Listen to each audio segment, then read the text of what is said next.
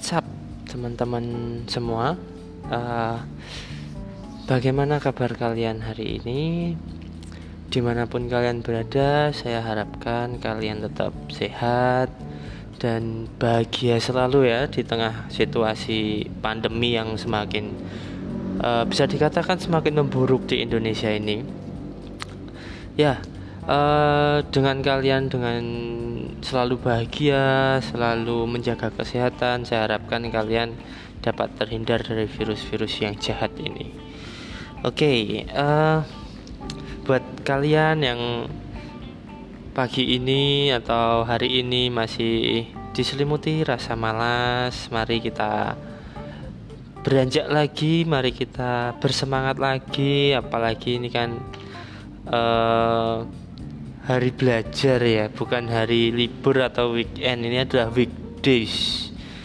Ya, uh, saya harapkan kalian semua kembali bersemangat yuk untuk melanjutkan aktivitas kalian dimanapun kalian berada.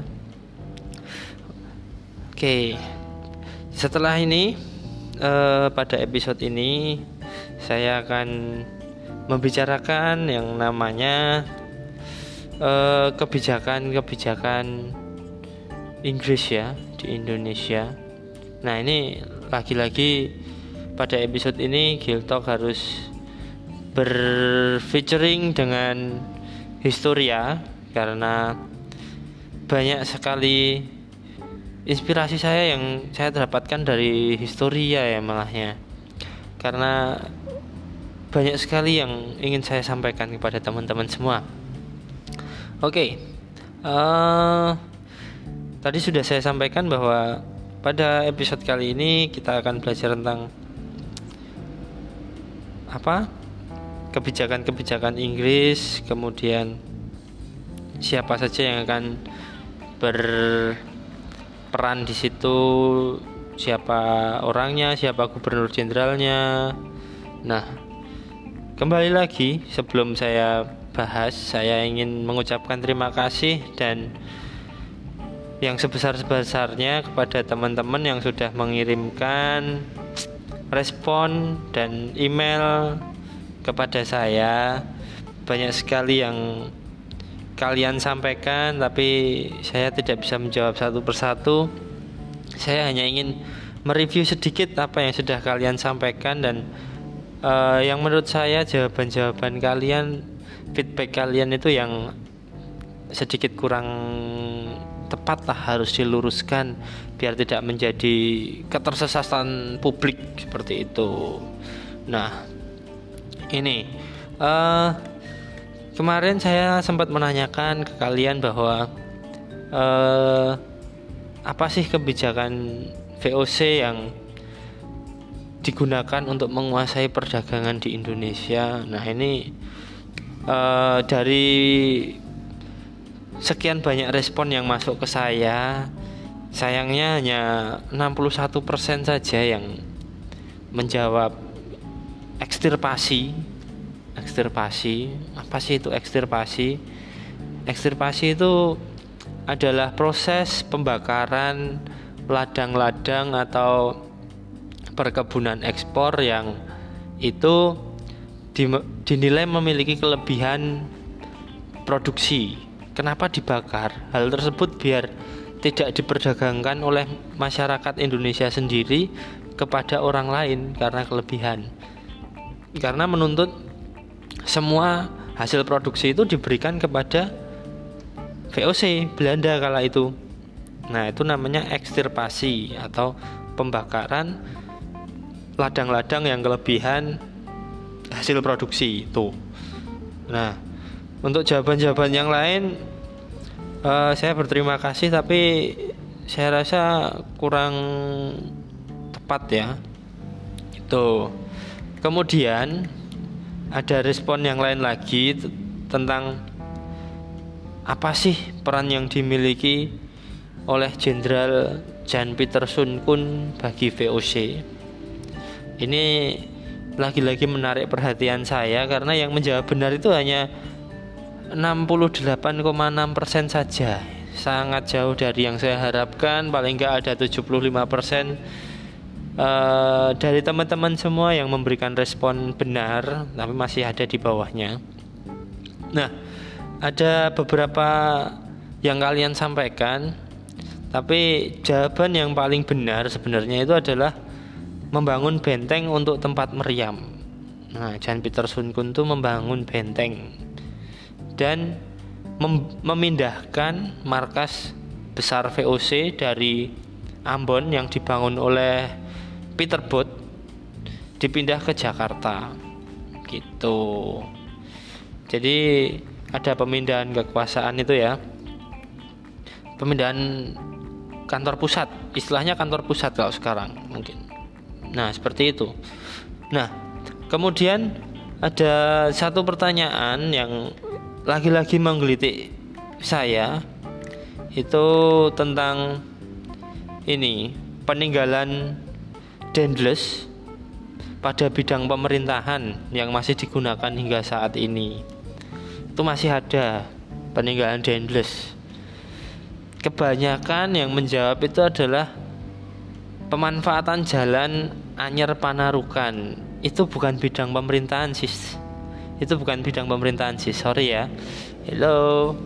Tapi itu adalah bidang teknologi dan infrastruktur. Jadi pembangunan jalan itu masuk ke teknologi dan infrastruktur. Gitu. Jadi yang benar adalah yang masih digunakan sampai saat ini, yaitu adanya pegawai pemerintah. Itu sekarang sangat populer sampai tahun ya awal-awal dua ribuan, masih sangat populer, di mana semua orang punya mimpi ingin menjadi pegawai pemerintahan, atau saat ini disebut dengan aparatur sipil negara atau pegawai negeri sipil, P N S, A S N. Nah, itu adalah eh, salah satu konsep peninggalan Daendels yang menggunakan masyarakat asli Indonesia yang dijadikan pegawainya pemerintah kolonial Belanda saat itu. Nah, tuh. Jadi ini sayang sekali untuk pertanyaan yang ini, yang memba- menjawab menjadi P N S atau peninggalan dalam wujud P N S ini hanya delapan koma enam persen. Sayang sekali. Masih banyaknya yang menjawab Anyer Panarukan sampai enam puluh dua koma sembilan persen ya. Itu adalah, saya ulangi lagi, itu adalah eh, peninggalan dari bidang infrastruktur dan ilmu pengetahuan gitu. Oke ya, e, seperti itu untuk review singkat apa yang sudah saya sampaikan pada episode sebelumnya. Kemudian pada episode saat ini kita akan membahas tentang Inggris. Nah, setelah kemarin Belanda kalah dari Prancis, sorry, Belanda kalah dari Inggris dalam notabene ini peperangan Prancis dengan Inggris, karena Belanda kalah dari Prancis dan dikuasai Prancis, dan Prancis kalah lagi dari Inggris. Makanya Indonesia atau Hindia-Belanda saat itu diserahkan kepada Inggris melalui perjanjian Tuntang. Nah, setelah adanya perjanjian Tuntang eh, yang memerintah sementara di Hindia-Belanda atau Indonesia itu adalah Lord Minto, adalah Gubernur Jenderal yang berkedudukan di India, Gubernur Jenderalnya Inggris yang berkedudukan di India, itu Lord Minto. Nah, Hindia-Belanda ini saat itu disa- disebut cabangnya dari India, jadi masih menjadi satu ya. Ta- namun setelah itu Lord Minto memberikan tugas kepada Thomas Stamford Raffles. Nah, itu sebagai Letnan Gubernur, masih letnan ya, bukan jenderal. Nah, bukan jenderal, tapi letnan, bukan gubernur jenderal, tapi gubernur letnan. Itu menguasai atas Jawa dan Sumatera. Nah, sejak saat itu kebijakan-kebijakan di Hindia Belanda banyak dipegang oleh uh, Raffles ini peninggalan-peninggalannya ada beberapa, kebijakan-kebijakannya juga ada beberapa. Nah, uh, kebijakan Raffles di bidang birokrasi atau pemerintahan. Pemerintahan kalau tadi di tempatnya Daendels, pemerintahan itu ada A S N dan lain sebagainya. Dan di tempatnya Raffles ini ada pembagian keresidenan.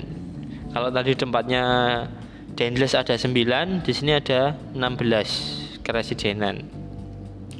Keresidenan itu kalau dibawa ke tingkat sekarang, bahasa zaman sekarang kurang lebih provinsi lah, seperti itu. Nah, Indonesia, sorry Jawa kala itu di dibagi ke dalam enam belas keresidenan. Kemudian eh, adanya penggantian sistem yang tadinya pakai sistem P N S, pegawai pemerintah. Itu semua masyarakat Indonesia yang bekerja di pemerintahan dicopot oleh Raffles ini dan digantikan oleh sistem pemerintahan kolonial yang bercorak barat. Jadi semua pegawai pemerintah itu diimpor dari Inggris sana. Impor dari Inggris oleh Thomas Raffles ini untuk mengelola di Hindia-Belanda seperti itu.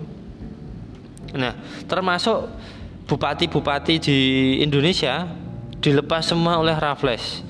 Jadi awalnya ada bupati, ada raja yang dipekerjakan sebagai pegawai pemerintah. Nah, di masa Raffles ini dicopot semua.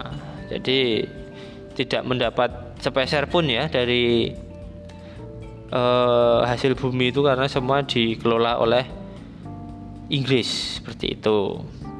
Nah, kemudian kebijakan Raffles yang lain di bidang keuangan, di bidang keuangan kurang lebih ada eh, pemberian tanaman ekspor kepada petani. Jadi petani itu dibebaskan mau menanam apa. Kalau di masa Raffles kan diharuskan menanam kopi daerah Priangan. Nah, kalau di masa Raffles, sorry tadi di masa Daendels diharuskan menanam kopi. Kalau di masa Raffles itu eh, menanam tanaman ekspornya bebas, boleh kopi, rempah-rempah yang lain silahkan. Nah, selain itu Raffles juga menghapuskan pajak, pajak bumi dan e, bangunan yang diterapkan V O C itu dihapuskan. Kemudian menerapkan sewa tanah, bukan pajak tapi diganti sewa tanah ya, land rent. Nah, tapi sayangnya sewa tanah ini e, gagal, bisa dikatakan gagal karena keterbatasan pengetahuan dari masyarakat Indonesia. Mereka ya masih dikatakan di bawah lah pengetahuan mereka, jadi banyak yang bingung gimana sih sistem sewa tanah, kemudian bagaimana penerapannya, bagaimana bagaimana membayarnya, itu masih masih dibingungkan oleh masyarakat Indonesia kala itu.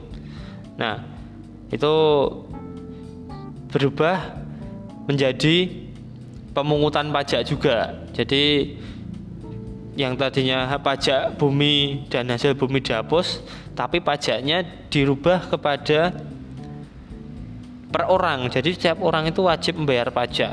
Kayak di apa ya? Dirampas dulu lah, hei lu bayar pajak ke gue nih, pajak keamanan nih. Nah, kayak gitulah semacam itu. Jadi Eh, sangat merugikan ya. Kemudian yang ini yang agak merugikan bagi Indonesia sih kala itu, adanya monopoli perdagangan garam dan minuman keras. Jadi garam itu yang boleh menjual hanya pemerintah kolonial Inggris, sama minuman keras hanya mereka yang boleh. Itu. Kemudian kita lihat kebijakan Raffles di bidang yang lain, di bidang humas dan sosial itu juga ada. Yang di era Daendels, ke peradilan atau pengadilan itu berdasarkan warna kulit ya. Orang Eropa diadili sendiri, orang Asia Timur itu seperti Jepang sama Cina itu diadili sendiri, dan orang-orang asli Indonesia diadili sendiri. Nah, tapi kalau di era Raffles ini itu berorientasi pada besar kecilnya kesalahan, nggak peduli itu yang salah orang Eropa atau orang Asia Timur. Kalau mereka kesalahannya besar ya dihukum, bukan lagi berdasarkan warna kulit gitu.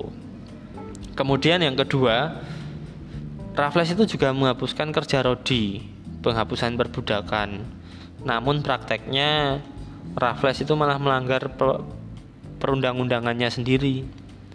Jadi perbudakan masih tetap berlanjut, e, pemaksaan sana sini masih berlanjut. Jadi bisa dikatakan gagal lah, melanggar aturan sendiri nih Raffles ini.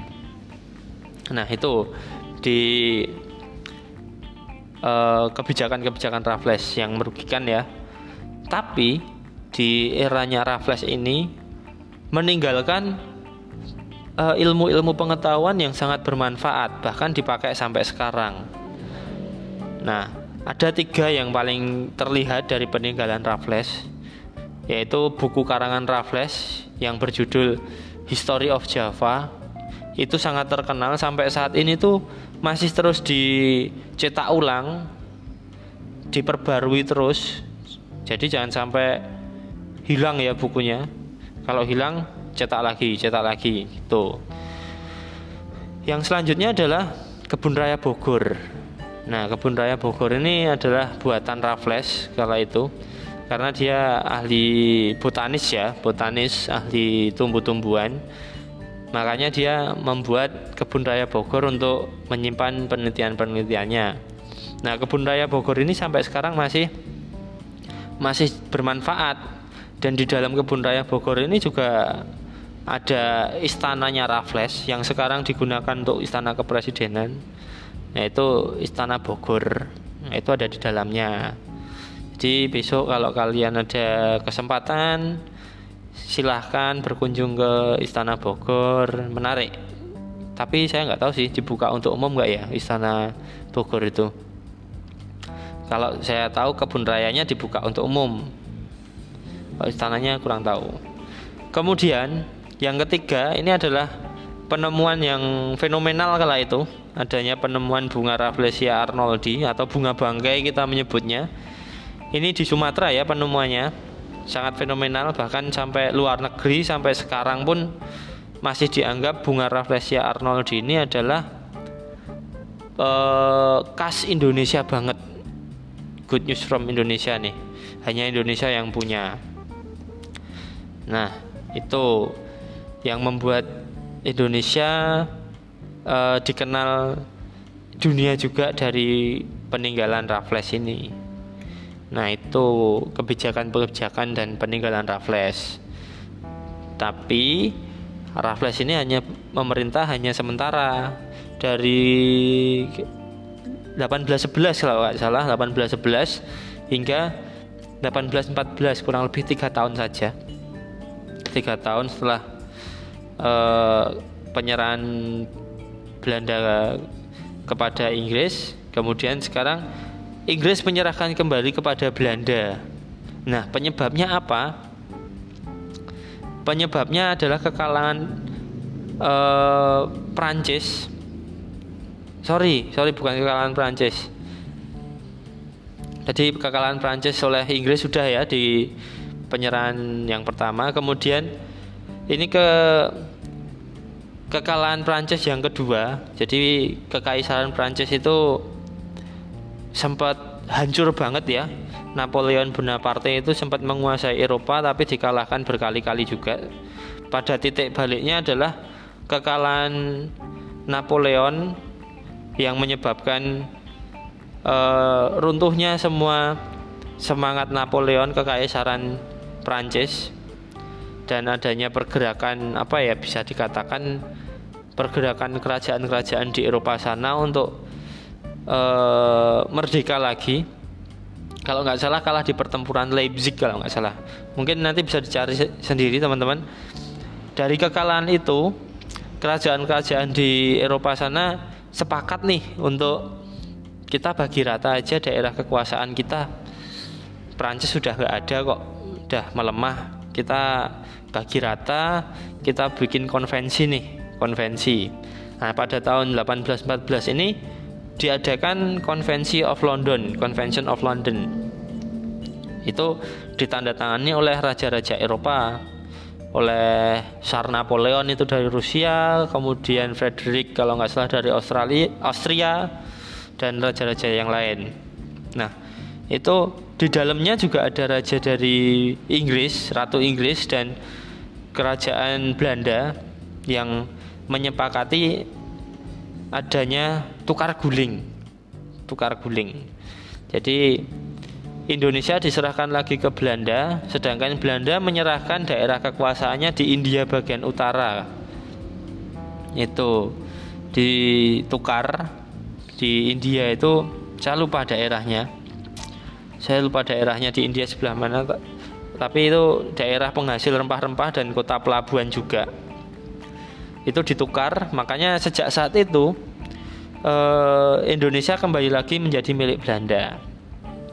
Tapi ya itu Inggris itu menganggap bahwa Indonesia potensinya lebih kecil dari India, makanya dikembalikan lagi kepada Belanda. Nah, setelah pertukaran di Convention of London tahun delapan belas empat belas, dua tahun berselang proses penukaran baru selesai dan Belanda kembali berkuasa penuh atas Hindia-Belanda itu mulai delapan belas enam belas. Nah, sejak delapan belas enam belas inilah disebut penguasaan Belanda yang kedua. Jadi Belanda yang pertama itu masa V O C, kemudian diselingi oleh Inggris, dan yang selanjutnya penguasaan Belanda yang kedua. Oke, tapi untuk penguasaan Belanda yang kedua ini akan kita bahas di episode selanjutnya yang featuring Historia, GEOtalk featuring Historia episode selanjutnya. Kita simpan dulu, kita simpan uh, pikiran-pikiran kita, kemudian apa yang ingin kita sampaikan kita simpan. Oke, untuk teman-teman hanya seperti itu yang bisa saya sampaikan kepada teman-teman semua. E, kalau ada kritik, saran, atau salam yang ingin disampaikan kepada teman-teman yang lain, nanti bisa saya disampaikan kepada saya dan saya teruskan kepada pendengar yang lain. Seperti itu. Oke, e, selamat beraktivitas buat teman-teman semua. Semoga hari kalian menyenangkan, hari kalian sehat selalu dimanapun kalian berada, dan dengan kondisi yang seminimal mungkin seperti ini kalian juga bisa selalu bahagia. Saya harapkan seperti itu. Oke, selamat beraktivitas. Tuhan memberkati kalian. See ya.